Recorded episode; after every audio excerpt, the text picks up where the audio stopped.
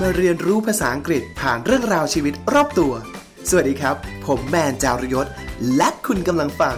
In Outside the Box Podcast เรียนรู้ภาษาอังกฤษแบบนอกกรอบ กับอังกฤษนอกกล่อง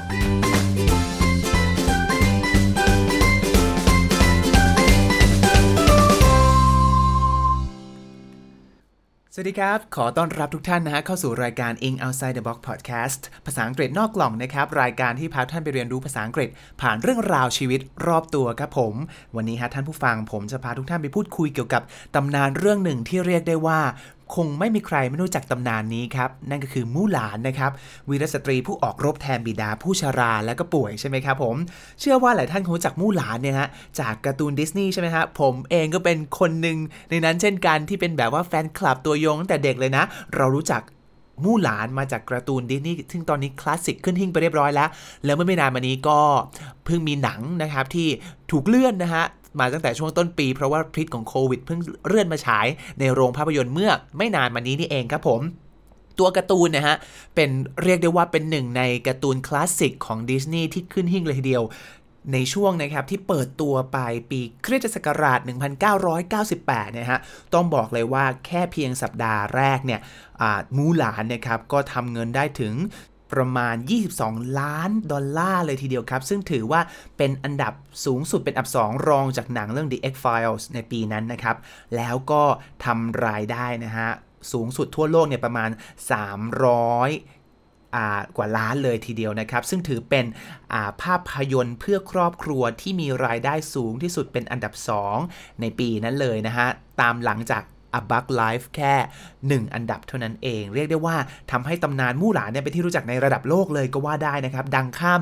ซีกโลกนะฮะ จากดั้งเดิมเนี่ยเป็นตำนานของชาวจีนนะฮะ ก็มาดังในกระแสหลักนังดังในกระแสตะวันตกนะครับ ในขณะที่ดิสนีย์เนี่ยหวังว่าจะนำ ความสำเร็จของมู่หลานเนี่ยที่ตัวเองทำไว้ในโลกในระดับตะวันตกเนี่ยก็หวังว่าจะนำความสำเร็จเนี้ยมาสร้างในประเทศจีน เพื่อจะสร้างรายได้นึกภาพคนจีนเป็นประเทศที่มีประชากรมหาศาลมากๆเลย ถ้าเกิดทำรายได้ในจีนได้ก็คือรายได้ได้เป็นกอบเป็นกำเลยครับ แต่ปรากฏว่ากลายเป็นว่าพอกระตูนมู่หลาน เข้าสู่ประเทศจีนเนี่ย กลายเป็นว่าดิสนีย์เวอร์ชันของมู่หลานเนี่ยนะครับไม่สามารถซื้อใจชาวจีนได้ด้วยความที่มันเนี่ยนะครับแตกต่างไปจาก original legend หรือตำนานที่เป็นต้นฉบับเหลือเกินนะครับ ถ้าอย่างนั้น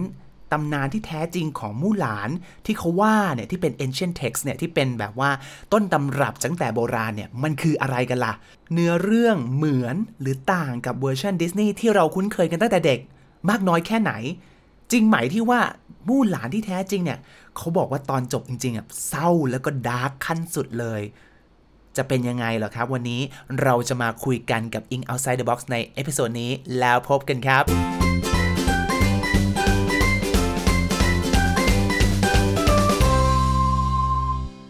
ก่อนจะไปคุยถึงเรื่องราวของมู่หลานนะครับท่านผู้ฟังผมอยากให้ท่านผู้ฟังเรียกว่าเรามาตระหนักกันหน่อยว่า เรื่องราวที่เรากำลังพูดคุยกันอยู่เนี่ยนะฮะเป็นตำนานพื้นบ้านนะฮะซึ่งธรรมชาติของตำนานพื้นบ้านเนี่ยไม่ว่าจะเป็นประเทศไหน มันจะมีลักษณะร่วมเหมือนกันก็คือ มันมีองค์ประกอบที่ไม่ชัดเจนครับ มี variations ครับคำนี้ variations แปลว่าความหลากหลายครับ adjective คือ various various v a r i o u s various แปลว่าที่หลากหลายครับผม เช่น various types ก็คือมีประเภทหลากหลายนะฮะ verb ก็จะเป็น vary v a r y vary เช่น our opinions vary ก็คือความคิดเห็นของเราเนี่ยนะ หลากหลายนะครับ แล้วก็เลยกลายเป็นคำนาม variations แปลว่าความหลากหลาย ฉันองค์ประกอบของ ตัวเรื่องเล่าพวกนี้นะฮะจะมี variation เสมอ จึงไม่แปลกเลยว่าถ้าเกิดเราไปเจอ เฮ้ยเวอร์ชันนี้เขาบอกเป็นแบบนี้ อีเวอร์ชันนั้นเป็นแบบนี้ ตกลงอีนี่ชื่ออะไรกันแน่ชื่อหัวมู่หลาน ฟามู่หลาน หรือซูมู่หลานคือแบบทำไมมันมีหลายแบบจังเลย ก็ด้วยความที่มันเป็นธรรมชาติของเรื่องเล่าประเภทนี้ครับท่านผู้ฟังมีลักษณะที่เราเรียกว่า oral tradition ครับผม oral tradition oral ครับ o r a l oral เนี่ยแปลว่าอะไรที่มันเกี่ยวกับปากหรือเกี่ยวกับการพูดนะครับเช่น oral sex ก็คือการมีเพศสัมพันธ์โดยใช้ปากเป็นการช่วยนะครับผม หรือ oral examination ก็คือการสอบ โดยการวัดผลโดยการพูดให้ออกมาพูด ไม่ใช่การเขียนตอบนะครับ นี่คือ oral examination oral sex นะครับเพราะฉะนั้น oral tradition ก็คือเป็นการเล่าภาษาไทยเรียกว่ามุขปาฐะครับ คือการเล่าต่อๆกันมาโดยใช้การพูดนะฮะส่งต่อกันมา ยังไม่มีการจารึกลงไปเป็นลายลักษณ์อักษรนะครับ ด้วยความที่เป็น oral tradition เนี่ยทำให้เวอร์ชันต่างๆ ของมันเนี่ยเปลี่ยนไปตามเหมือนเหมือนเวลาเราเคยเล่นเกมโซนไหมแบบคนนี้พูดให้อีกคนนึงคนนึงส่งต่อไปคนนึงเนื้อหามันก็จะเปลี่ยนไปจนผิดเพี้ยนไปได้บ้าง นี่คือลักษณะเสน่ห์ของ oral tradition นะครับ วันนี้เราอยากจะมาฝากท่านผู้ฟังสองคำครับผม ลักษณะการเล่าแบบมุขปาฐะเนี่ยนะครับ มันก็จะพบได้บ่อยใน folk tale นะครับ กับอีกคำหนึ่งคือคำว่า legend ครับ อยากจะมาพูดถึงคำความต่างของสองคำนี้ให้ท่านผู้ฟังได้ทราบใน episode นี้ครับคำว่า folk tale นะฮะ F O L K T A L E folk tale มันแปลว่าเรื่องเล่าพื้นบ้านนะครับ จะเป็นลักษณะของเรื่องเล่าที่ส่งต่อจากรุ่นหนึ่งสู่อีกรุ่นหนึ่งครับผมเพราะว่า tale เนี่ยแปลว่าเรื่องเล่า ส่วน folk เนี่ยมันแปลว่ากลุ่มคนครับ ยกตัวอย่างเช่น เราอาจจะพูดได้ว่า some folk think I am a grumpy old man some folk think I am a grumpy old man ก็คืออีกคนบางคนเนี่ยติงว่าคิดว่าฉันเนี่ยเป็นแบบคนแก่ขี้หงุดหงิดนะฮะ นี่คือคำว่า folk ที่เอามาใช้ในปัจจุบันได้ด้วยก็หมายถึงกลุ่มคนเพราะนั้น folk tale เนี่ยก็คือเรื่องเล่าที่คนเล่ากันในชุมชนในกลุ่มเผ่าของตัวเอง ในกลุ่มก้อนของตัวเองนะครับ ก็เรียกว่า folk tale ครับ ส่วน ตัว legend นะครับ legend ก็คล้ายๆกับ folk tale เหมือนกัน แต่ว่า legends นะครับ are truly inspired from historical events ครับ คือ legend ที่แปลว่าตำนานนะฮะ มันได้รับแรงบันดาลใจมาจาก historical events ครับ คือเรื่องราวที่เกิดขึ้นจริงทางประวัติศาสตร์ เพราะฉะนั้นครับ folk tale อย่างเช่นหมูสามตัว อะไรอย่างนี้น่าจะเป็น folk tale ได้ คือเป็นเรื่องเล่าที่ส่งต่อ เพื่อสอนคุณค่าอะไรบางอย่างจากรุ่นสู่รุ่นนะครับผมว่าสอนให้เราอย่าประมาทสอนให้เราเป็นคนที่มีน้ำใจหรืออะไรเงี้ยครับมันจะมีการสอนแต่ว่าเป็นเรื่องราวที่แต่งขึ้นมาโดยไม่จำเป็นต้องอ้างอิงกับเรื่องราวทางประวัติศาสตร์ ในขณะที่ Legends นะครับจะได้รับ inspire คือได้รับแรงบันดาลใจมาจากเรื่องราวทางประวัติศาสตร์ แม้ว่าเรื่องนั้นอาจจะไม่เกิดขึ้นจริงก็ได้ แต่มันมี setting หรือมีองค์ประกอบอะไรบางอย่างที่อ้างอิงเกี่ยวกับเรื่องจริงนะครับผม หรือที่เราเรียกว่า historical events historical event คือเหตุการณ์ทางประวัติศาสตร์ เพราะฉะนั้นถ้าถามท่านผู้ฟัง ท่านผู้ฟังคิดว่ามู่หลานเนี่ยน่าจะเป็น folk tale หรือ legends มากกว่าครับในในความคิดเห็นของท่านผู้ฟังอะถ้าเป็นความคิดเห็นของผม ผมรู้สึกว่ามันเป็น legend ใช่ไหมครับ เพราะว่ามันมีเรื่องราว มี setting มีประวัติศาสตร์เข้ามาเกี่ยวข้องครับ เราไม่แน่ใจเลยว่ามู่หลานจะเป็นเรื่องราวที่เป็น historical event จริง ๆ หรือว่าเป็น legend ตำนานนะครับผม แต่วันนี้ครับก่อนที่พาท่านผู้ฟังย้อนกลับไปอ่านเวอร์ชั่นของมูหลานที่เขาเคลมว่าเป็นเวอร์ชั่นแรกเริ่มดั้งเดิมที่สุดของตำนานเรื่องนี้นะครับ ผมอยากจะพาท่านผู้ฟังนะฮะไปเข้าใจภาพรวมหรือพัฒนาการของตำนานมู่หลานกันสักหน่อยครับ ถ้าเราย้อนกลับไปได้เป็นระดับ 2,000 ปีเลยนะครับผมแม้ว่า modern historians คือนักประวัติศาสตร์ในยุคใหม่ จะเชื่อว่า ตำนานมู่หลานเนี่ยเป็นเพียงเรื่อง fictitious ครับ fictitious คำนี้น่าสนใจครับ เรามาเปรียบเทียบกันนะ fictitious กับ historical ครับ fictitious f i c t i t i o u s fictitious ก็คือมาจากคำว่า fiction ที่แปลว่าเรื่องแต่งนะครับ เวลาเราเดินเข้าไปในร้านหนังสือใช่ไหมมันก็จะมีแบบว่าหมวดที่แบบเป็น fiction คือนิยาย non fiction ก็คือเรื่องราวงานเขียนที่ไม่ใช่นิยาย เช่น หนังสือ how to หนังสือแบบว่าเรื่องราวประสบความสำเร็จทางธุรกิจนู่นนี่นั่นนะฮะ เราเรียกว่า non fiction กับ fiction เพราะนั้นมันก็กลายเป็น adjective fictitious ก็คือเป็นเรื่องแต่งครับผม แต่บ้างก็บอกว่ามันเป็นเรื่องจริงนะฮะ ก็ยังเป็นคนที่ถกเถียงกันอยู่ในวงการวิชาการ แต่เขาบอกว่าเรื่องที่เป็นต้นตำนานของมู่หลานเนี่ย มันเริ่มย้อนกลับไปเมื่อประมาณปีคริสตศักราช ประมาณช่วง 400-500 ครับที่เป็นเป็นไทยคือประมาณพันปีพุทธศักราชพันกว่า ซึ่งโหยเป็นพันพันปีแล้วนะนะเขาบอกว่าเรื่องราวเนี่ยมันมาจากเรื่องของ Ballad of มู่หลานครับ เป็นลำนำมู่หลานครับผมโอเคครับ ก่อนที่เราจะคุยกันต่อเรื่องของ Ballad of มูหลานเนี่ยนะฮะ ผมอยากจะ reset ภาพที่เรามีกันอยู่ในหัว ไม่ว่าจะเป็นภาพประเทศไทย ประเทศจีน ประเทศมองโกเลีย ประเทศรัสเซียนะฮะใน zone zone นี้นะครับ ออกไปก่อนนะฮะเพราะถ้าเกิดเราย้อนกลับไปในช่วงประมาณ 500 ปีเนี่ยมันยังไม่มีคำว่าไชน่าไม่มีคำว่าประเทศจีน เมืองไทยยังไม่เกิดขึ้นเลยนะฮะ ยุคนั้นถ้าเปรียบเทียบเป็นยุคประมาณในโลกของเราที่เป็นช่วงยุคคริสตศักราชประมาณ 500 หรือประมาณ พุทธศักราชประมาณพันกว่าๆเนี่ยประเทศไทยยังเป็นช่วงแบบอาณาจักรทวารวดี ลังกาสุกะอยู่เลยนะฮะแถวๆนั้นเลยยังไม่มีคำว่าไทยยังไม่มีคำว่าจีนเลยนะครับผมทีนี้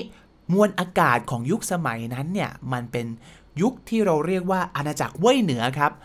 ถ้าให้เห็นภาพอาจากเว่ยเหนือท่านผู้ฟังลองนึกถึงประเภทอ่าเป็นเมืองปักกิ่งของจีนนะฮะ คือเป็นช่วงด้านบนบนของจีนเนี่ย เพราะฉะนั้นไอ้ตรงด้านใต้ๆของจีนเนี่ยมันยังมีมันยังไม่ใช่จีนเลยครับ มันเป็นชนเผ่าอะไรก็ตามที่เป็นแบบคนละเรื่องไปเลยพูดคนละภาษากันเลยนะครับเพราะฉะนั้นตอนนี้ให้เราพูดกันในบริบทของเรื่องของมู่หลานเนี่ยเรากำลังพูดถึงด้านประมาณสักช่วงบนบนแถบนั้นนะครับ เป็นแบบช่วงราวๆปักกิ่งนั่นแหละฮะก็เป็นคนที่อยู่บริเวณกลุ่มนั้นเนี่ยก็จะต้องรบราค่าฟันสู้แย่งชิงกับชนเผ่านอกด่าน ซึ่งลักษณะของชนเผ่านอกด่านนะฮะถ้า เอาคนเว่ยเหนือเป็นที่ตั้งเนี่ย ก็คือ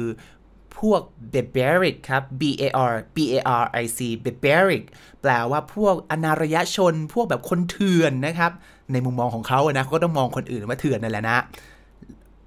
ซึ่งลักษณะของพวกนอกด่านเนี่ยนะจะเป็นชนเผ่าที่เราเรียกว่า nomadic ครับ N O M A D I C nomadic ถ้าเกิดท่านผู้ฟังได้ฟัง episode ที่ผมไปเดินทาง Trans Siberia เนี่ยน่าต้องคุ้นเคยทางนี้นะ เพราะไอ้เส้นแบบจีน มองโกเลียเข้ารัสเซียนะฮะ ลักษณะไลฟ์สไตล์หรือชีวิตของคนในนั้นเนี่ยมันจะเป็นแบบทุ่งหญ้ากว้างขวางใช่ไหมครับ เขาใช้ชีวิตแบบ nomadic ก็คือเร่ร่อนผหกผเหอะไรก็นะ ระหกระเหพเนจรไปเรื่อยๆนะฮะเปลี่ยนจากที่หนึ่งไปอีกที่หนึ่งขึ้นอยู่กับว่ามันอุดมสมบูรณ์ตามฤดูกาลไหนๆเขาก็จะอยู่บนหลังม้ากันเป็นหลักนะครับแล้วก็ย้ายที่ไปเรื่อยนะฮะไม่ได้ลงหลักปักฐานอยู่ที่ไหนเป็นพิเศษ เพราะนั้นเขาจะเรียกคนนอกด่านพวกนี้ว่า nomadic เป็นชนเผ่าที่อยู่บนหลังม้าเก่งเรื่องการรบราฆ่าฟัน เพราะฉะนั้นเวลาเราพูดถึงบริบท setting ของของมู่หลานที่เกิดขึ้นเนี่ยก็คือพวกราชวงศ์ของจีนเว่ยเหนือเนี่ยนะฮะ จะใช้คำว่าจีนได้ไหมผมก็รู้สึกว่าอุเปราะบางจังเลยประเด็นนี้นะฮะเอาเป็นว่าเราเรียกกันง่าย ๆ ว่าเป็นคนจีนแล้วกันนะฮะตรงนั้น แล้วก็สู้รบกับพวกชนเผ่า nomadic พวกอนารยชนที่อยู่ภายนอกด่านนั่นเองนะครับผมต้องขอออกตัวตรงนี้ก่อนเลยนะฮะว่าผมเนี่ยอาจจะไม่ได้เป็นผู้เชี่ยวชาญด้านจีนโดยตรงนะครับข้อมูลความรู้ที่ได้มาก็เกิดจากการทำวิจัยหา แล้วก็รวมถึงถามเพื่อนที่เป็นผู้เชี่ยวชาญด้านประเทศจีนนะครับผมก็เชื่อว่า ข้อมูลเนี่ยระมัดระวังที่สุดในระดับหนึ่งแล้ว แต่ถ้าเกิดถ้ามีท่านผู้ฟังคนใดเนี่ยมีความเชี่ยวชาญด้านจีนแล้วฟังอยู่นะครับ สามารถมาแลกเปลี่ยนก็ได้เลยนะ ผมอยากจะได้ความรู้เพิ่มต้มเพิ่มเติมด้วยเหมือนกันนะครับผมอะทีนี้เมื่อเราเข้าใจภาพรวมหรือมวลอากาศในยุคนั้นได้แล้วเนี่ย เราก็จะเห็นภาพแล้วว่าช่วงจีนเนี่ยชาวจีนในสมัยศตวรรษที่ 400 ศตวรรษที่ 4 ศตวรรษที่ 5 เนี่ยนะครับผมก็ต้องทนทุกข์กับการลุกรานของพวก nomadic group นะฮะ หรือพวกแบบว่าเบน barbarian ก็คือ barbarian ก็คือพวกอารยชนนะครับ ซึ่งแบบสงครามที่เกิดขึ้นเนี่ยมันก็แบบโหดมากๆ เพราะฉะนั้นคนจีนในยุคนั้นก็ต้องการแบบว่า a source of hope ครับ ก็คือเป็นแหล่งแรงความหวังแรงบันดาลใจนะครับเพราะฉะนั้นสงครามในยุคนั้นเนี่ยกินเวลาประมาณเกือบ 300 ปีนะคะส่งผลต่ออาจากระวัติจีนอย่างมากนะครับนั้นรูปแบบของมู่หลานนี่ยฮะหรือ ผู้หญิงที่ออกมารบเนี่ยมันก็เลยเป็นปรากฏการณ์ที่สร้างขวัญกำลังใจให้กับคนในยุคนั้นนะครับก็เลยไม่แปลกว่าทำไมถึงมีเรื่องราว แม้ว่าเราจะไม่รู้ว่ามู่หลานจะเป็นเรื่องจริงหรือเรื่องแต่ง แต่ว่ามันเป็นเรื่องราวที่เป็นกำลังใจให้กับคนในยุคนั้น ซึ่งต้องเจอกับสงครามเป็นร้อยๆปีจากคนที่เขาเรียกว่าเป็นพวกอนารยชนที่เข้ามาโจมตีเขานะครับผม โอเค ก่อนที่ผมจะเล่าเจาะ Ballad of มู่หลานเนี่ยนะครับ ผมขอเล่าเป็นไทม์ไลน์ยาวๆเกี่ยวกับมู่หลานก่อนแล้วกันนะครับผม ก่อนที่เราจะกลับมาแตะกันเรื่อง Ballad of มู่หลานนะ เราขอพักไว้นี้ก่อนนะครับ หลังจากที่เขาสืบสาวราวเรื่องกันไปแล้ว ย้อนกลับไปประมาณคริสต์คริสตศักราชที่ 4 ที่ 5 แล้วเนี่ย ว่าเฮ้ยเรื่องราวที่เป็นเรื่องราวเกี่ยวกับมู่หลานเนี่ย มันเกิดขึ้นมาครั้งแรกจากมุขปาฐะเรื่องบัลลาดเอามู่หลานนะ ก็เขาบอกว่าจริง ๆ เรื่องดั้งเดิมนะฮะท่านผู้ฟังเนี่ยฮะมันสั้นมากๆเลยนะ มีแค่แต่งเป็นลำนำแบบ คำเข้าคู่คำคล้องจองแค่ประมาณ 31 บรรทัดไม่กี่บรรทัดเท่านั้นเองนะฮะ ซึ่งช่วงหลังเนี่ยเล่าไปถึงกระต่ายด้วยไม่ได้พูดถึงมู่หลานด้วยซ้ำนะแต่ธีมเรื่องเหล่านี้เรื่องที่ผู้หญิงออกไปรบแทนพ่อเนี่ยมันอินสปายคนรุ่นหลังมากๆเลยนะครับทำให้คนรุ่นหลังเนี่ยมา elaborate ครับผมคำนี้ครับ elaborate แปลว่ามาเสริมเติมแต่งมาใส่ details ให้นะครับคำนี้เก๋นะครับ elaborate e l a b o r a t e elaborate แปลว่าการเสริมเติมแต่งใส่ดีเทลรายละเอียดให้มันไปนะครับผม ทีนี้เมื่อเกิดเป็นบัลลาดออมมูหลามาแล้วเนี่ยเวลาก็ผ่านไปดำเนินไปเรื่อยๆนะฮะในช่วง 2-300 ปีให้หลังเนี่ยมีงานเขียนเกี่ยวกับมู่หลานน้อยมากนะครับแม้ว่าจะมีการสร้างเขาเรียกว่าอนุสรณ์ต่างๆนะครับ เอาไว้ในช่วงราชวงศ์ซ่งบ้างนะครับ ซึ่งอนุสรเกี่ยวกับมู่หลานเนี่ยก็สร้างอยู่ตรงข้างซากวัด อยู่บนภูเขามู่หลานนะฮะในเมืองหูเป่ยนะครับประเทศจีน มีการสลักเรื่องราวตำนานของมู่หลานที่ออกรบแทนพ่อป่วยเอาไว้ แต่เรื่องราวของมู่หลานเนี่ยก็ยังไม่ปังในวงกว้างนะก็ยังอยู่ในเฉพาะกลุ่มเล็กๆนะฮะซึ่งมันมาปังในวงกว้างในช่วงราชวงศ์หมิงนี่เองครับช่วงปีที่ประมาณ 1,500นะ ผ่านไปเกือบประมาณพันปีแล้วท่านผู้ฟังนึกภาพ จากบนหลานอมู่หลานที่ประมาณช่วงคริสตศักราช400 500 เนี่ย พอช่วงปีคริสตศักราชช่วง 1,500 ช่วงราชวงศ์หมิงเนี่ยนะฮะก็มีกวีนะครับที่ชื่อว่าสวีเว่ยนะฮะพยายามพยายามออกให้เป็นแบบว่าชาวจีนที่สุดแล้วนะฮะสวีเว่ยนะฮะ เขียนบทละครนะครับ ชื่อว่า The Heroine Mulan Goes to War in Her Father Place นะครับ เป็นบทละครนะครับ แต่ทีนี้ขอเล่าให้ฟังอยากเล่าให้ฟังนะครับ เป็นก้อนที่ 2 หลังจากบัลลังก์มูหลานแล้ว ยุคนี้ครับ เป็นยุคที่ราชวงศ์หมิงเนี่ยต้องบอกว่าเขาบอกกันว่าราชวงศ์หมิงราชวงศ์หมิงนะฮะเป็นช่วงที่เกิดการ เสื่อมถอยของภูมิปัญญานะครับ คือเน้น intellectualism ก็คือเรื่องของภูมิปัญญาน้อยลง แต่ไปเน้นเรื่องของ entertainment เน้นเรื่องของความบันเทิงนะครับผมเน้นเรื่องของความสุขส่วนตัวนะฮะ เพราะว่านักปราชญ์ในยุคนั้นเนี่ยนะฮะ ก็เชียร์ให้คนนะแบบรักษาจิตใจแบบเด็กเอาไว้นะครับ แล้วก็เน้นกับการตามหาความสุขส่วนตัวมากกว่าที่จะต้องไป โอนอ่อนผ่อนตามเพื่อสามี เพื่อพ่อหรือเพื่อจักรพรรดินะครับ ไม่ใช่สิ่งที่เป็นค่านิยมหลักในยุคนั้นนะฮะเชียร์ให้คนไปหาความสุขใส่ตัวเองมากกว่าที่ต้องไปรับใช้คนอื่นนั่นเองนะครับเพราะฉะนั้นทำให้กวีสวีเว่ยเนี่ยนะครับ ก็มีการส่งอิทธิพลต่อมู่หลานเรื่องราวในยุคนั้นเช่นเหมือนกันครับเขาก็นำเรื่องของมู่หลานมาเล่าใหม่ โดยที่ นึกภาพไหมฮะค่านิยมของมูหลานยุคก่อนน่ะคือการออกรบเพื่อพ่อ เป็นความซื่อสัตย์ความรักษาทรงเกียรติการออกไปรบเพื่ออประเทศชาติเพื่อเพื่อจักรพรรดินะครับผมใช้คำว่าประเทศชาติไม่ได้ เพื่อจักรพรรดิครับผม ซึ่งลักษณะนั้นน่ะหายไปหมดเลยครับสวีเว่ยเนี่ยเน้น สร้างมู่หลานไม่ได้เน้นตาม historical accuracy ไม่เน้นตามความถูกต้องตามประวัติศาสตร์ครับ แต่เน้นเรื่องของความสนุกของคนดูเป็นหลักแต่งมาเพื่อเอาใจคนดูเป็นหลัก เนื้อหาก็เลยไม่ได้เน้นเรื่องของการออกไปรบของมู่หลาน แบบความทรงเกียรติอันยิ่งใหญ่ในสนามรบครับ แต่เน้นความ เป็นผู้หญิงของมู่หลานมู่หญิงอ่ามู่หลานออกไปรบมาหลายแบบประมาณ 10 กว่าปีแล้วกลับมาถึงบ้านปุ๊บก็กลับมาใช้ชีวิตแบบผู้หญิงผู้หญิงกลับมาแต่งหน้าแต่งตัวอย่างมีความสุขแบบลืมความแกร่งแกร่งแบบการปลอมตัวเป็นชายตลอดเวลาที่ผ่านมาเลย เน้นความแบบว่าบันเทิงนะฮะ แล้วก็มีการใส่ฉากเรื่องของมัดเท้าผู้หญิง มัดเท้ามู่หลานให้เล็ก ถ้าท่านผู้ฟังคุ้นเคยวัฒนธรรมจีนกันอยู่บ้างก็จะรู้ใช่ไหมครับว่า ผู้หญิงเนี่ยมีอ่ามักจะต้องมัดเท้าให้เล็กแบบเล็กมากๆ ถ้าเกิดไป Google ดูคำว่า foot binding นะครับ การรัดเท้านี่คือแบบว่าเล็กจนน่ากลัว เล็กมากคุณพระคุณเจ้า เล็กอะไรได้ขนาดนี้นะฮะ ฉันอีกความเท้าเล็กเนี่ยคนจีนก็เชื่อว่า โอ้โหสวยมาก เซ็กซี่เวอร์ แบบเห็นแล้วแบบว่ากำหนัดมากเลยเลยเห็นแล้วแบบมันกระตุ้นความเสน่ห์ ผู้หญิงสวยคือต้องเท้าเล็กอะไรเงี้ยครับผม อีกวีสวีเว่ยนะฮะ ก็ใส่องค์ประกอบเรื่องเท้าเล็กมาให้มู่หลานด้วยทั้งทั้งที่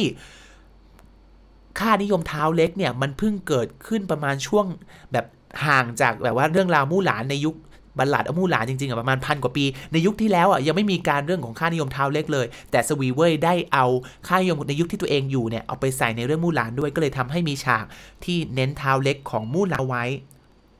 รวมถึงให้มีฉากที่มู่หลานเนี่ย แบบถอดเสื้อผ้ากลางเวทีเลย เพื่อให้คนดูเห็นแบบผู้หญิงโป๊นะฮะ เป็นภาพที่แบบมู่หลานเปลื้องผ้า เปลี่ยนเสื้อผ้าในค่ายทหาร ก็เป็นการทำให้แบบว่าคนดูแบบฟินอะคนดูผู้ชายก็ดูแบบว่าตัวละครผู้หญิงแก้ผ้าแก้ผ่อนต่อหน้านะฮะเพราะฉะนั้นเราจะสังเกตเห็นได้ว่าในยุคนี้นะครับ มู่หลานเปลี่ยนไปเลยคนละแบบสุดขั้วเลยนะฮะ จากที่เรื่องที่แบบเน้นความเป็นแบบเกียรติยศศักดิ์ศรี ความกล้าหาญความซื่อสัตย์กลายเป็นเพียงแค่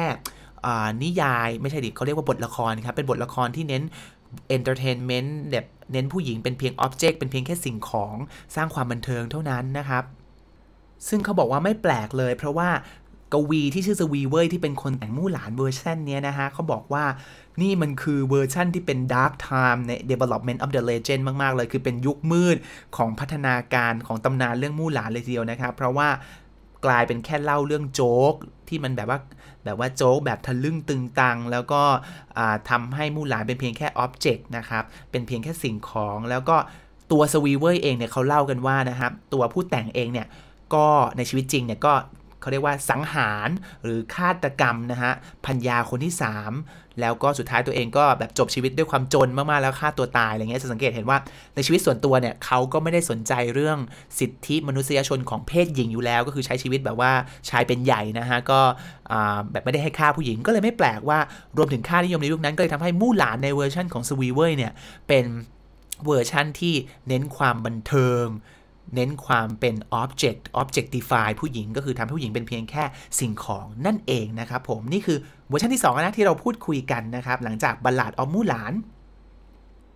แต่ความน่าเศร้าอย่างหนึ่งนะครับผมจากบทละครที่สวีเว่ยแต่งเนี่ยแม้ว่าจะมีหลักฐานนะว่าว่าบทละครนี้ได้ถูกนำไปเล่นเป็นละครจริง ๆ ที่มีคนมาแสดงจริงหรือเปล่า แต่ถึงอย่างนั้นเลยเวอร์ชันนี้นะครับก็ทำให้เรื่องราวของมู่หลานดังขึ้นมา เขาเรียกว่า put into public spotlight ก็คือทำให้ได้รับแสงสปอตไลท์ส่องในระดับของมวลชนนั่นเองนะครับผม เพราะว่ายุคก่อนหน้านี้เนี่ย คนที่แบบกวีที่พูดถึงเรื่องราวมู่หลานเนี่ยมีเพียงแค่หยิบมือมือเดียวเท่านั้นเลย แต่พอสวีเว่ยเนี่ยเอามาพูดในบทละครของตัวเองเนี่ยก็ทำให้กลายเป็นว่า คนเริ่มหันมาสนใจตำนานมู่หลานกันอย่างจริงจังในระดับกว้างขวางครับผม ทีนี้เราเข้ามาสู่ ยุคที่ 3 เรื่องที่ 3 นะครับผมที่ผมจะเล่าใน episode นี้นะฮะก็คือหลังจากที่ราชวงศ์หมิงเมื่อสักครู่นี้นะฮะล่มสลายนะครับ คนก็เริ่มตกเข้ามาอยู่ในยุคที่เราเรียกว่าราชวงศ์ชิงครับผมเขาก็ brief ให้ท่านผู้ฟังฟังสักเล็กน้อยว่า ราชวงศ์ชิงเนี่ยเป็นยุคที่คนจีนนะฮะถูกปกครองโดยพวก barbarian อีกแล้วนะครับ ก็คือเป็นพวกแมนจูนะครับ พวกแมนจูก็คือ ก็คือช่วงชนเผ่านั้นนั่นแหละฮะชนเผ่าที่เขามองว่าพวก barbarian เป็นพวก nomadic เนี่ยก็เข้ามายึดครองชาวจีนในด่านได้สำเร็จในที่สุดนะฮะแล้วก็บังคับนะฮะชาวจีนในยุคนั้นเนี่ยฮะให้หันมาใช้ชีวิตแบบพวกอนารยชนเป็นชีวิตแบบพวกแมนจูนะครับไม่ว่าจะเป็นถ้าเกิดท่านผู้ฟังเคยดูหนังตอนเด็กอะผมเนี่ยดูหนังช่อง 3 ตอนเด็กเยอะมากที่แบบว่า พวกแมนจูจะไว้ผมที่แบบว่าเป็นผมผู้ชายถักเปียนี่มาครึ่งหัว ครึ่งหัวด้านหน้าจะเป็นครึ่งแบบแบบโล้นอะแล้วข้างหลังเป็นแบบถักเปียยาวนั้นก็เป็นลักษณะของของวัฒนธรรมของแมนจูที่บังคับให้ชาวจีนต้องทำนะฮะ หรือว่ารวมถึงใส่เสื้อผ้าแบบแมนจู แบบใส่เสื้อแขนยาวปิดแขนปิดขาอะไรอย่างเงี้ยนะครับ รวมถึงมีตำแหน่งสำคัญที่เราคุ้นเคยกันดีเกิดขึ้นในยุคนี้ด้วยนั่นคือตำแหน่งขันทีนะครับผมและนี่คือ เรื่องราวของราชวงศ์ชิงแบบสั้นๆนะฮะต่อจากราชวงศ์หมิงนะครับซึ่งราชวงศ์ชิงเนี่ย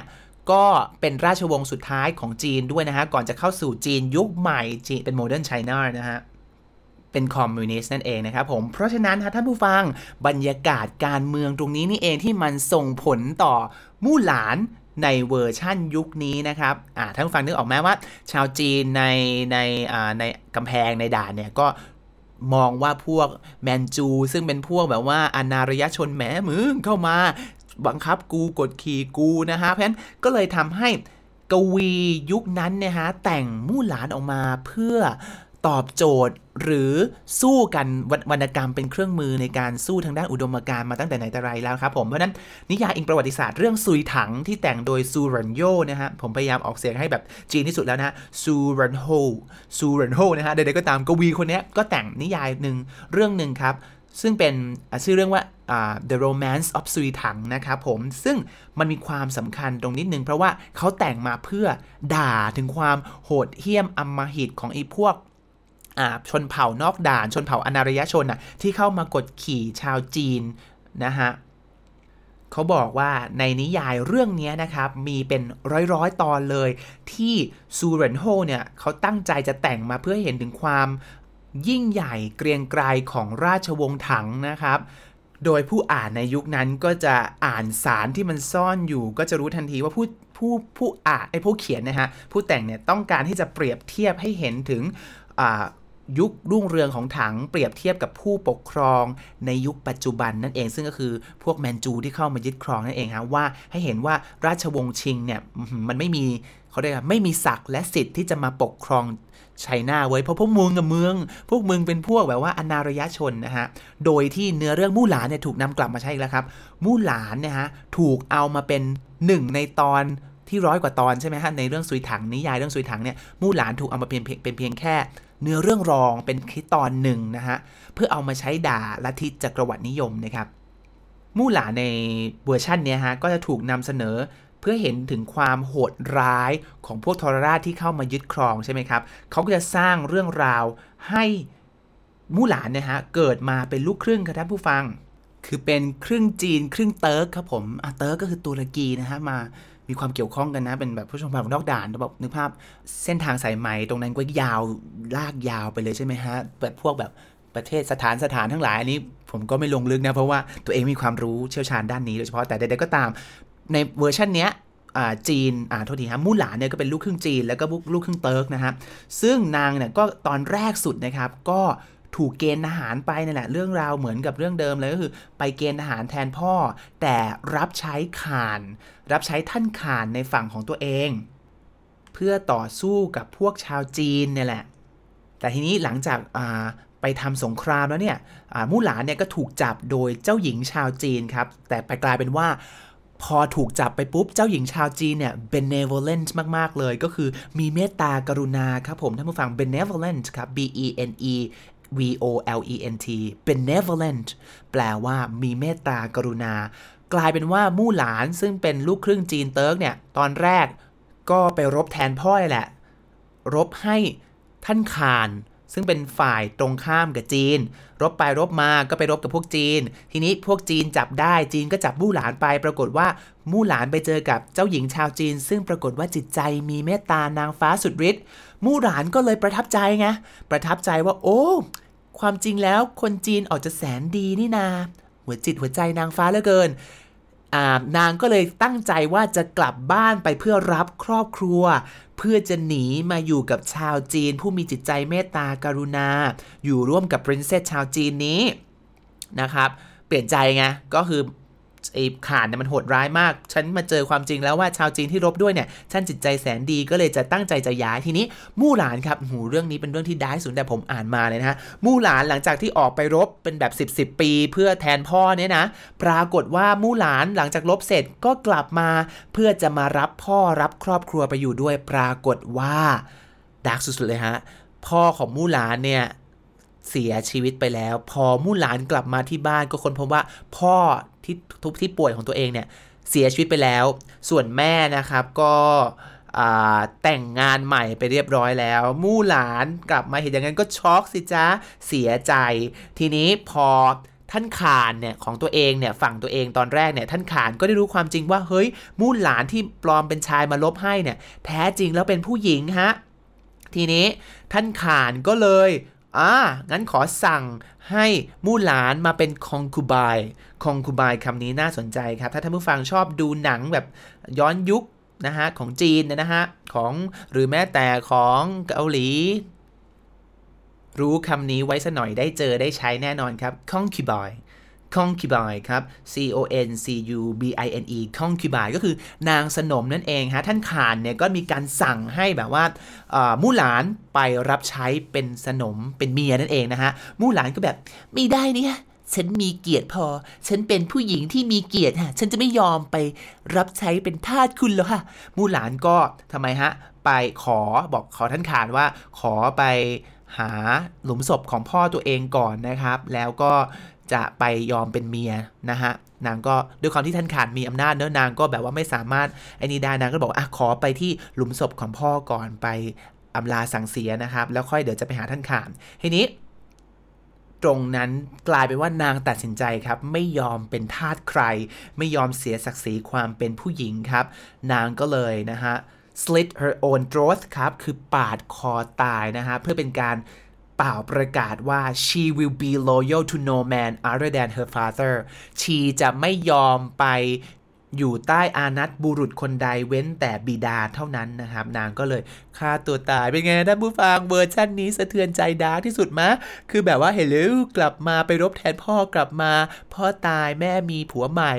ตัวเองสุดท้ายตัวเองต้องไปเป็นเมียน้อยข่านแล้วก็มาฮะฆ่าตัวตายดีกว่าโคตรดาร์กเลยท่านผู้ฟังฮะสะเทือนใจนะฮะดิสนีย์นี่คือใสๆแบ๊วๆไปเลยนะฮะ และนี่คือนะฮะเวอร์ชันอีกเวอร์ชันหนึ่งที่ 3 ที่ผมเอามาเล่าให้ท่านผู้ฟังฟังนะครับผมทีนี้ หลังจากนี้ก็มีพัฒนาการของมู่หลานแต่ละยุคสมัยต่อไปอีกยาวๆเลยครับท่านผู้ฟังซึ่งผมขอสรุปสั้นๆ แล้วกันนะฮะ เพราะว่าเดี๋ยวไม่งั้นจะยาวมากๆนะครับ แต่สุดท้ายท่านผู้ฟังไม่ว่าเวลาจะผ่านไปนานแค่ไหนเนี่ยมู่หลานก็ยังคงเปลี่ยนแปลงไปตามเขาเรียกว่าบรรยากาศทางด้านการเมืองและยุคสมัย แต่ไม่ว่าจะเปลี่ยนไปแค่ไหนแต่ motif หรืออความรู้สึกหรือแก่นเดิมของเรื่องราวก็ยังคงเป็นเรื่องเดิมครับ คือ ผู้หญิงที่ออกไปรบแทนพ่อนะครับเป็นเรื่องของเกียรติเรื่องของศักดิ์ศรีนะฮะทีนี้ขอเล่าให้ฟังแบบเร็วๆแล้วกันนะครับผม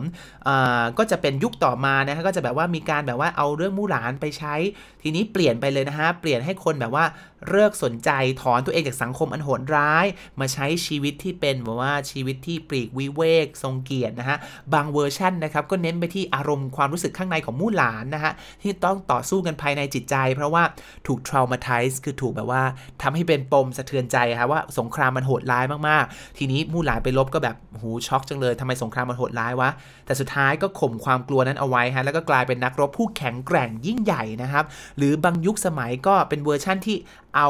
มู่หลานมาเล่าไปเชิงใน comedy เป็นในเชิงตลกมากกว่าอย่างเช่นมีน้องชายมู่หลานที่ชื่อว่ามูชูอ่ามูชูนี้ไม่ใช่เรื่อง ที่ถูกเอามาเล่าเป็นแบบว่ามังกรของเวอร์ชันดิสนีย์นะมูชูเนี่ยมันมีเวอร์ชันหนึ่งครับมูชูเป็นน้องชายของมู่หลานนะครับ ซึ่ง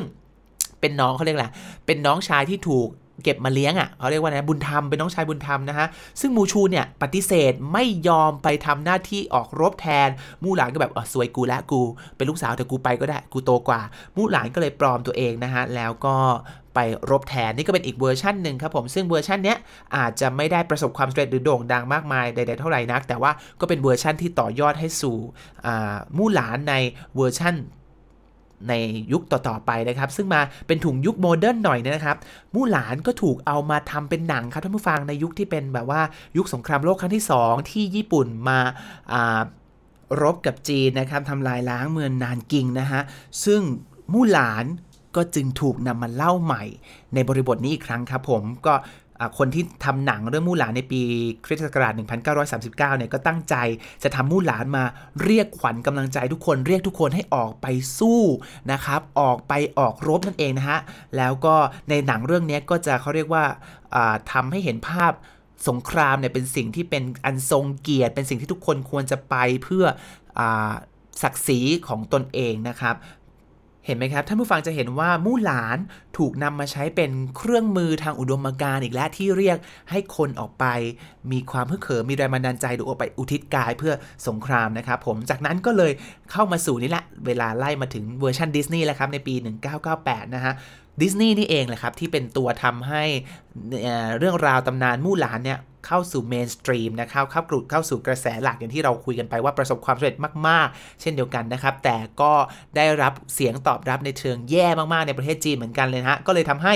นะครับทาง Starlight International Media นะฮะก็เลยประกาศออกมาว่า มึงเอาของกูไปสร้างซะเสียหายหมดเลย ก็เลยตัดสินใจที่จะสร้างมู่หลานของตัวเองนะครับ เป็นมู่หลานหนังมู่หลานที่ชื่อว่า Rise of a Warrior นะครับ ซึ่งเจ้าเหวยเล่นนะฮะไม่รู้แต่ผมไม่เคยรู้เลยว่ามีเวอร์ชันนี้อยู่ด้วยนะฮะเพิ่งมารู้ตอนที่หาข้อมูลนี่เอง ซึ่งผมเป็นแบบแฟนคลับของเจ้าเหวยตัวยงเลยนะฮะหลังจากที่เจ้าเหวยเล่นเรื่องแบบองค์หญิงกำมะลอเนอะนะฮะจ้าวเหว่ยก็เล่นเป็นมู่หลานในเวอร์ชันนี้นั่นเองครับผมนะฮะผู้ฟังนี่คือเรื่องราวทั้งหมดที่เป็นพัฒนาการของมู่หลาน ท่านผู้ฟังเห็นไหมครับว่ามู่หลานอยู่กับเรามาเป็นพันพันปีแล้ว แต่เรื่องราวแม้แต่ในจีนก่อนที่จะไปสู่เวอร์ชันดิสนีย์นะ แม้แต่ในประเทศจีนเองเนี่ยมู่หลานก็เปลี่ยนแปลงไปตามเขาเรียกว่าบรรยากาศการเมืองสังคมในสมัยนั้นเสมอ เพื่อตอบโจทย์ตอบอุดมการณ์บางอย่างในยุคยุคนั้นนะฮะ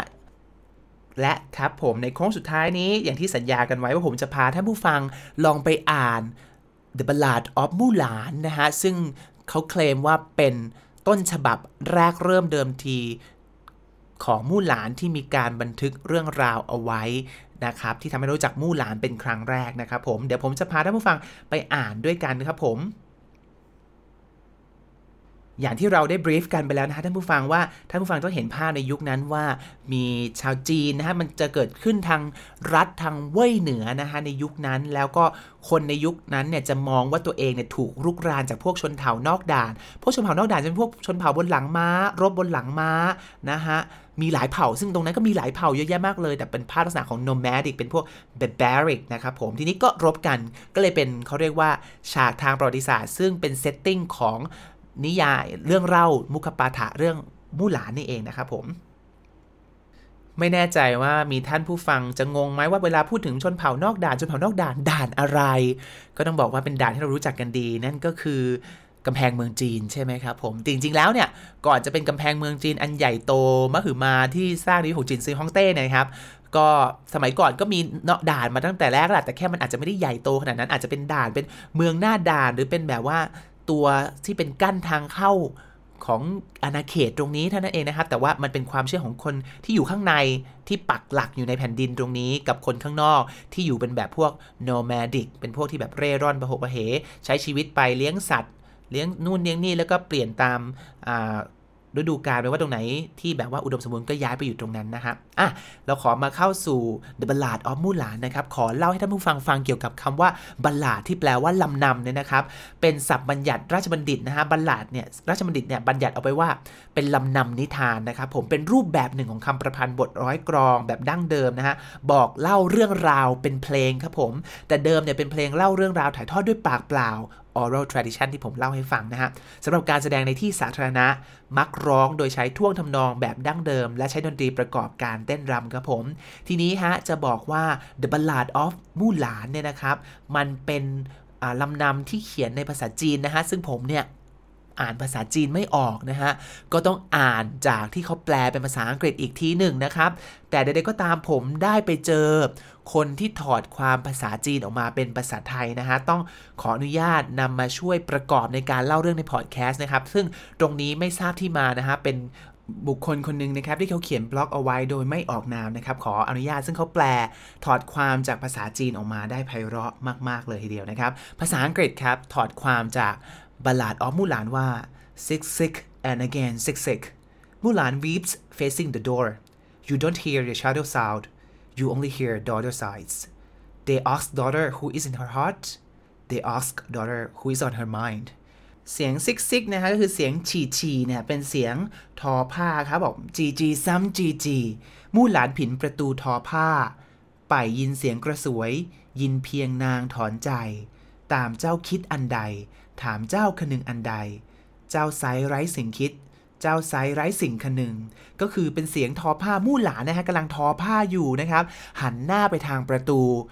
เราจะไม่ได้ยินเสียงของกระสวยที่มันทอผ้าเลย เราจะได้ยินเสียงแต่ถอนหายใจของหญิงสาวคนนี้ครับ ก็แสดงให้เห็นแล้วว่าโหนางผู้หลาเนี่ยกำลังทอผ้าอยู่ ซึ่งเป็นกิจกรรมที่ผู้หญิงทำเนี่ยนะฮะ แล้วก็เราทั้งที่ทอผ้าอยู่แต่กลับไม่ได้ยินเสียงกระสวยทอผ้าเลย เราจะได้ยินเสียงถอนหายใจของนาง เพราะนางมีแต่เรื่องครุ่นคิดกำลังเครียด you only hear her daughter sigh ก็คือได้ยินแต่เสียงถอนหายใจของลูกสาว แล้วก็นะครับ แล้วถามเลยว่าเนี่ย daughter who's in her heart มีอะไรอยู่ในใจของเธอหรอลูกสาวคนนี้ มีอะไรที่เธอกำลังครุ่นคิดอยู่หรอลำนำก็เล่าต่อไปว่า no one is on daughter heart no one is on daughter's mind ไม่มีใครที่อยู่ในใจของลูกสาวคนนี้หรอกนะฮะ เรื่องของเรื่องมันก็คือ last night I saw the draft posters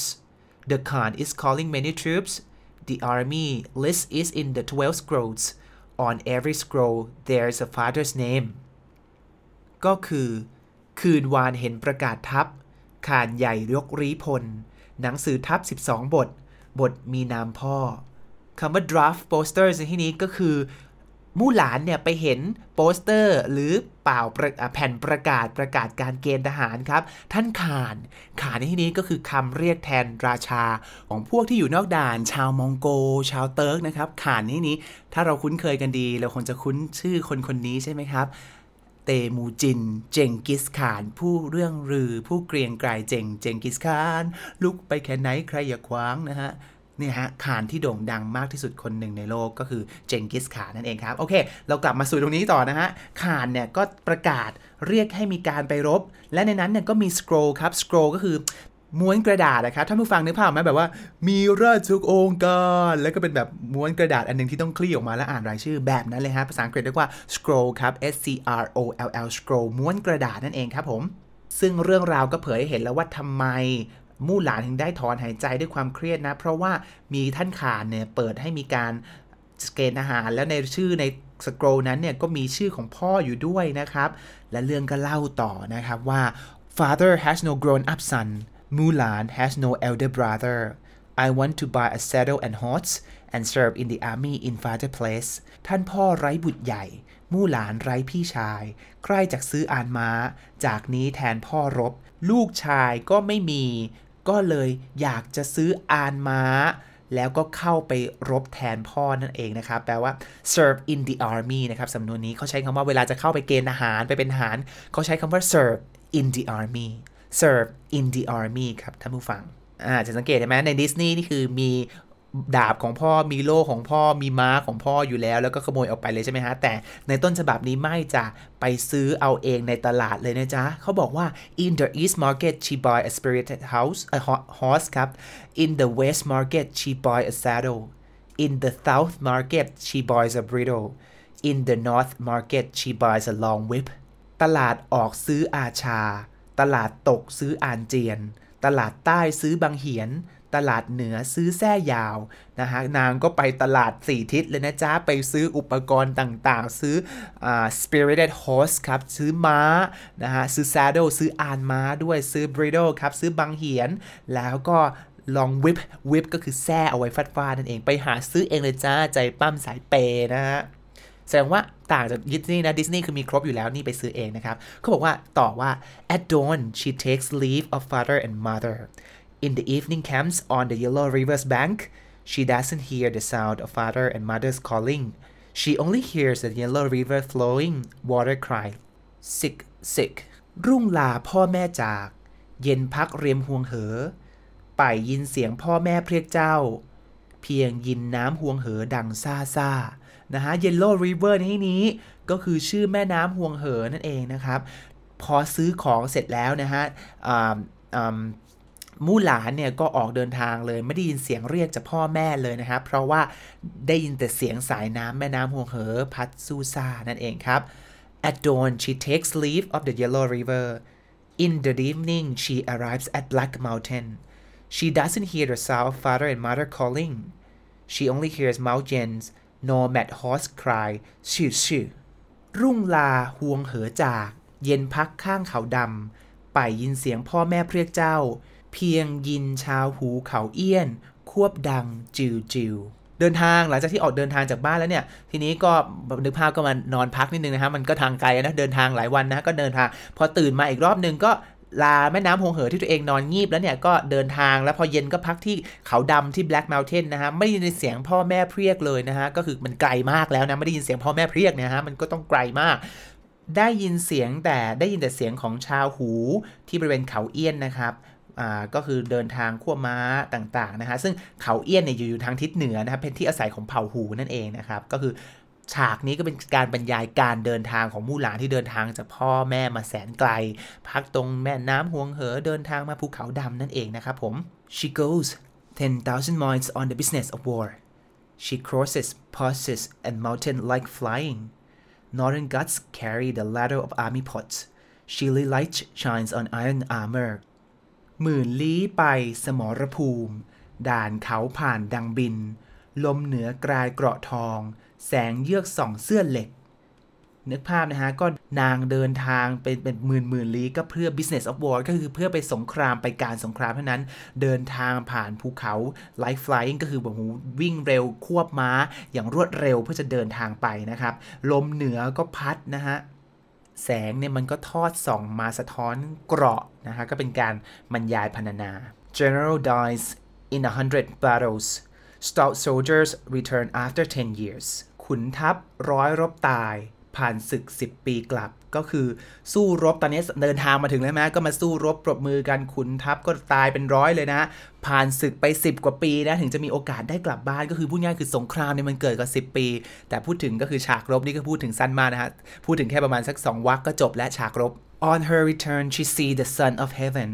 the son of heaven sit in the splendid hall he gives out promotions in 12 ranks and prizes of a hundred thousand and more กลับมาเฝ้าเทียนจือ เทียนจือนั่งโถงอัมภัย บันทึกความชอบ 12 คราบำเหน็จกว่าร้อยพัน ก็คือหลังจากรบเสร็จนะครับมู่หลานเนี่ยก็ได้พบกับ Son of Heaven ก็คือในที่นี้ก็น่าจะหมายถึงท่านขานเนะท่านเทียนจือที่เป็นขานเป็นผู้นำนักรบต่างๆเนี่ยก็ไปเจอกันในฮอล์นะฮะ แล้วก็เลยจะตบบำเหน็จบำนาญให้เลื่อนขั้นให้ถึง 12 ขั้นทีเดียว แล้วก็จะให้แบบพวกแบบว่า เงินนะฮะ เป็นแบบเป็นเป็นร้อยเป็นพันช่างแล้วอีกมากมายมหาศาล พูดง่ายคือจะตบรางวัลให้กับมู่หลานนั่นเอง The Khan asks her what she desires มู่หลาน has no use for a minister post I wish to ride a swift mount to take me back to my home ขานถามประสงค์ใด มู่หลานไม่เอาสร้างสู้หลาง อยากควบม้าพันลี ส่งข้ากลับเมืองนอน เมื่อท่านขาดนะฮะถามมู่หลานแล้วว่าเจ้าอยากจะเอาอะไรเป็นรางวัลเหรอ มู่หลานก็บอกว่าไม่เอาตำแหน่งเลขาธิการที่ท่านเสนอให้มาข้าไม่เอาข้าเพียงขอม้าสักตัวหนึ่งนะฮะบางตำนานบอกว่าเป็นอูดด้วยซ้ำนะฮะขอม้าสักตัวนะฮะเพื่อจะกลับไปหาบ้านเกิดเมืองนอนหาครอบครัวหาพ่อแม่นั่นเองครับ When father and mother hear daughter is coming they go outside the wall to meet her leaning on each other When elder sister hears younger sister is coming, she fixes her rouge facing the door. พ่อแม่ยินลูกมา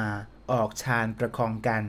พี่สาวยินน้องมา ผินประตูจัดเสื้อแดง ก็คือหลังจากมู่หลานเนี่ยนะฮะ ควบม้ากลับมาแล้ว พ่อแม่ก็ดินลูกมาปุ๊บก็รีบออกมากอดมาโอบประคองลูกเลย พี่สาวได้ยินน้องมาก็รีบจัดองค์ทรงเครื่องแต่งชุดแดงออกมาครับ When little brother hears elder sister is coming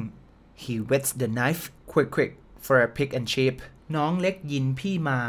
รับมีดเคี้ยวคว้าวหาหมูแพะ พอน้องชายได้ยินว่าพี่สาวกลับมาก็รีบไปหามีดมันรับให้คมเลยนะฮะ แล้วก็ไปฆ่าหมูฆ่าแพะมาต้อนรับเป็นอาหารสังเกตไหมฮะเพราะเราได้อ่านต้นฉบับจะค้นพบว่าพ่อกับแม่ยังอยู่และมู่หลานมีทั้งพี่สาวแล้วก็น้องชายด้วยนะครับผม I open the door to my east chamber I sit on my couch in the west room I take off my wartime gown and put on my old time clothes เปิดประตูห้องนอนออก ผ่าข้านั่งเตียงตก เปลื้องชุดข้ายามรบ สวมชุดข้าครั้งเก่า นางก็กลับมาถึงบ้านนะ ด้วยความคิดถึงก็ถอดเสื้อผ้าที่ออกรบ แล้วก็มาใส่เสื้อผ้าตัวเองครั้งเก่าก่อนนะคะไม่มาโอกาสมาใส่อีกครั้งหนึ่ง Facing the window she fixes her cloud-like hair Hanging up a mirror, she dabs on yellow flower powder. She goes out the door and see her comrades. Her comrades are all amazed and perplexed. ผินหน้าต่างจัดสางผม ส่องกระจก แปะหัวหวง ออกบ้านพบเพื่อนหนุ่ม เพื่อนหนุ่มล้วนตะลึง หัวห่วงนะคะท่านผู้ฟังหัวห่วงคือกระดาษเครื่องสำอางแบบโบราณฮะไว้แปะหน้าผากให้ออกสีเหลืองเป็นรูปดอกไม้นะครับผมหลังจากที่นางเปลี่ยนเสื้อผ้าเรียบร้อยแล้วเนี่ยนางก็มานั่งอยู่ริมหน้าต่างนะฮะแล้วก็เอาเขาเรียกนะแต่งหน้าแต่งตัวนะฮะให้สวยงามทำผงทำเผ้านะครับ แล้วก็ออกไปที่ประตูไปเจอคำนี้ครับ comrade comrade ครับ c o m r a d e ครับ comrade แปลว่าสหายนะครับผมนะฮะทีนี้ สหายต่างๆเนี่ยก็หูประหลาดใจงงงึบเลย นี่ใครวะเนี่ยที่กูรบมาด้วย 10 กว่าปีผู้หญิงเหรอเนี่ยนะฮะคำราดงงใหญ่เลยนะฮะ traveling together for 12 years they didn't know Mulan was a girl the he has feet go hop and skip the she has eyes are muddled and fuddled two hair running side by side close to the ground how can they tell if I am he or she รบด้วย 12 ปี ไปทราบมู่หลานคือสาวน้อย กระต่ายผู้ขาป้องปัด กระต่ายเมียรีตาชไม้ กระต่ายคู่วิ่งบนพื้นฉไหนอาจแยกแยะข้าเป็นผู้หรือเมียนะครับออกมาเห็นไหมเพื่อนร่วมรบตลอดสหายร่วมรบมาตลอดก็แบบว่าเฮ้ยนี่รบมาด้วยกัน 12 ปีนี่ไม่เคยรู้เลยนะว่ามู่หลานเป็นสตรี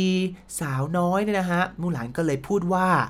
กระต่ายตัวผู้เนี่ยมันก็กระโดด กระต่ายตัวเมียมันก็ทำตาชะม้อยชอยตา ถ้ากระต่ายสองตัวกระโดดไปเคียงข้างกัน จะรู้ได้อย่างไรแหละว่ากระต่ายตัวนั้นเป็นตัวผู้หรือตัวเมียมันต่างกันตรงไหนหรือ และนี่คือการจบลำนำมู่หลานนะครับผม ลำนำมู่หลานตรงนี้นี่เองฮะที่นักประวัติศาสตร์หลาย ๆ ท่านทำให้สนใจว่าเฮ้ย เรื่องราวมันเกิดขึ้นที่จีนหรือเปล่ามีการถกเถียงครับ เพราะว่าในเรื่องนี้มีการใช้คำว่าข่าน ซึ่งข่านไว้ใช้เรียกผู้นำที่อยู่แถบแถวชาวมองโกครับผม ซึ่งไม่ใช่พวกจีนแผ่นดินใหญ่ ซึ่งก็เลยทำให้เขาตั้งคำถามว่าเอ๊ะหรือว่ามู่หลานไม่ใช่ชาวจีนนะ ถึงได้มีการใช้คำว่าข่าน เรียกไปรบในบทกลอนนี้ รวมถึงก็มีการพูดปิดเรื่องด้วยการแสดงความเท่าเทียมว่ากระต่ายตัวผู้หรือตัวเมียมันแยกออกได้อย่างไรกันในเมื่อมันก็กระโดดได้เหมือนกันอะไรเงี้ยฮะซึ่งนักวิชาการบางคนก็บอกว่าเฮ้ยมันเป็นค่านิยมที่เฮ้ยผู้หญิงกับผู้ชายดูเท่าเทียมกันเลย ซึ่งขัดกับหลักของจื้อที่ใช้กันอยู่ที่แบบว่าออกมีออกแนวเรื่องของชายเป็นใหญ่นะครับ ก็ ก็เลยมีการถกเถียงกันในเรื่องนี้ว่าตกลงมันเป็นชาวจีนหรือเปล่า เพราะว่าในเรื่องก็มีการใช้ setting ของจีนทั้งเลย ไม่ว่าจะเป็นแม่น้ำ Yellow River หรือแม่น้ำหวงเหอ หรือมี Black Mountain นะฮะภูเขาดำก็มีการใช้ setting ในจีนนะฮะ ก็มีการถกเถียงกันอยู่ทุกวันนี้ว่าตกลงแล้ว มู่หลานเนี่ยนะเป็นชาวจีนหรือเปล่า และเป็นเรื่องจริงหรือไม่เป็น fictitious หรือเป็น real historical events กันแน่ แต่ไม่ว่าจะเป็นเรื่องจริงหรือเรื่องแต่งนะครับผมมู่หลานเดินทางไปแล้วรอบโลกนะครับ เป็นแรงบันดาลใจ บอกเล่าเรื่องราวการใช้ชีวิตอันทรงเกียรติเมื่อเราจะต้องประสบพบเจอกับวิกฤตในชีวิตครับผม ตลอดช่วงเวลาหลายปีนะฮะที่ตำนานนี้ยังคงเดินทาง เล่าเรื่องราวของผู้หญิงที่เตรียมตัวที่จะเสียสละทุกๆอย่าง เพื่อเป็นความกระตัญญูให้กับบิดาของตนนะครับ ตำนานนี้จะยังคงอยู่เป็นเรื่องราวที่ประทับใจ เป็นเรื่องราวของเกียรติยศ คุณธรรม และการเสียสละตลอดไป และนี่คือเรื่องราวของมู่หลาน ที่ไม่ว่าจะเวอร์ชั่นไหน ก็ส่งต่อความประทับใจอย่างนี้ ให้กับเราในทุกๆเวอร์ชันครับผม วันนี้เป็นอย่างไรบ้าง หวังว่าจะนำมาประโยชน์ทั้งซึ่งภาษาอังกฤษ ความรู้ด้านวัฒนธรรม และก็เรื่องราวของจีนด้วยเช่นกันนะฮะถ้ามีผู้ฟังคนไหนที่เชี่ยวชาญเรื่องจีนนะฮะมาแวะมาเลยนะ อยากจะขอความกรุณาแวะมาพูดคุยกับเราต่อยอดความรู้ให้กับผมด้วยเช่นกันจะเป็นพระคุณอย่างยิ่งเลยนะครับผมวันนี้ หมดหน้าที่ของ English Outside the Box ใน episode นี้ครับ เราคุยกันไปถึง 50 นาทีเลยนะ หวังว่าท่านผู้ฟังจะอยู่กันด้วยกันจนจบนี้นะครับ แล้วพบกันใหม่ตอนหน้าเราจะคุยกันเรื่องอะไรต่อ มาติดตามกันครับ วันนี้ลาไปก่อน สวัสดีครับ เป็นยังไงกันบ้างครับ กับการเรียนรู้ภาษาอังกฤษแบบนอกกรอบกับอังกฤษนอกกล่องในตอนนี้ ถ้าชอบก็อย่าลืมกดติดตาม กดแบ่งปันให้คนที่คุณรักได้ฟังกันทั่วหน้า ติดตามรายการของเราได้ทาง Spotify Apple iTunes Podbean SoundCloud หรือจะมาแบ่งปันเรื่องราวของคนรักภาษาด้วยกันได้ที่ Facebook Fanpage In Outside the Box สำหรับวันนี้ต้องลาไปก่อนแล้วพบกันใหม่ครั้งหน้า สวัสดีครับ